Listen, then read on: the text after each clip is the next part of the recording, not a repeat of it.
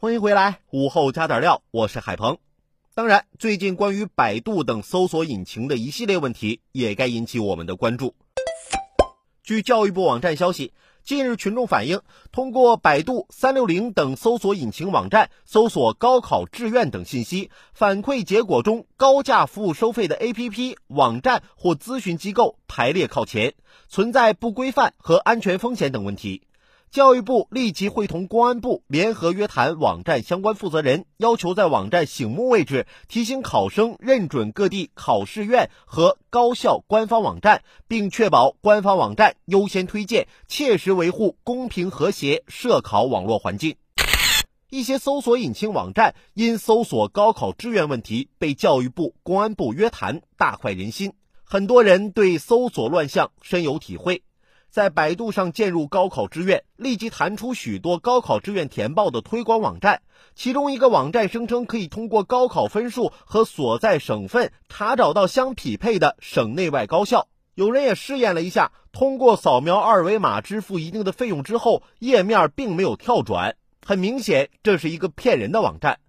被骗点钱还是小事儿，要是被搜索引擎带偏，填错了志愿或上了野鸡大学，误了孩子的前程。那就糟糕了。聪明的人不可以在同一个坑里摔两次，聪明透顶的搜索引擎却在同一个坑里摔了 n 次，让人无语。长期以来，一些搜索引擎被竞价排名弄得鸡犬不宁、乌烟瘴气，有奶就是娘，缺乏职业操守，害人匪浅，由此引发的纠纷时有所闻。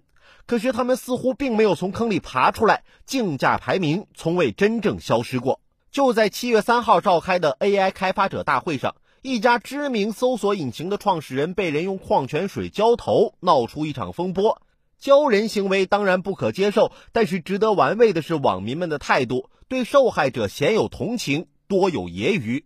这是为什么？值得当事人和有关公司好好思考。微妙的是，在这家搜索引擎上用。某某某被泼水等类似关键词进行搜索，根本找不到现场照片。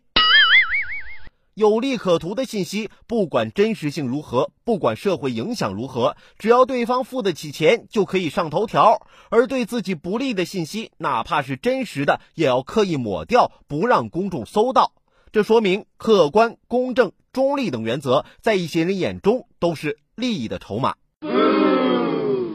作为商业公司，搜索引擎追求利润无可厚非，但是商业有伦理，市场有边界，经济利益之上还有社会责任。为了经济利益，让良莠不齐的高考信息排在前面，高校官网都没有此待遇，就是罔顾社会责任的表现。君子爱财，取之有道，无视社会责任的企业，永远都得不到用户的尊敬，同行的尊重。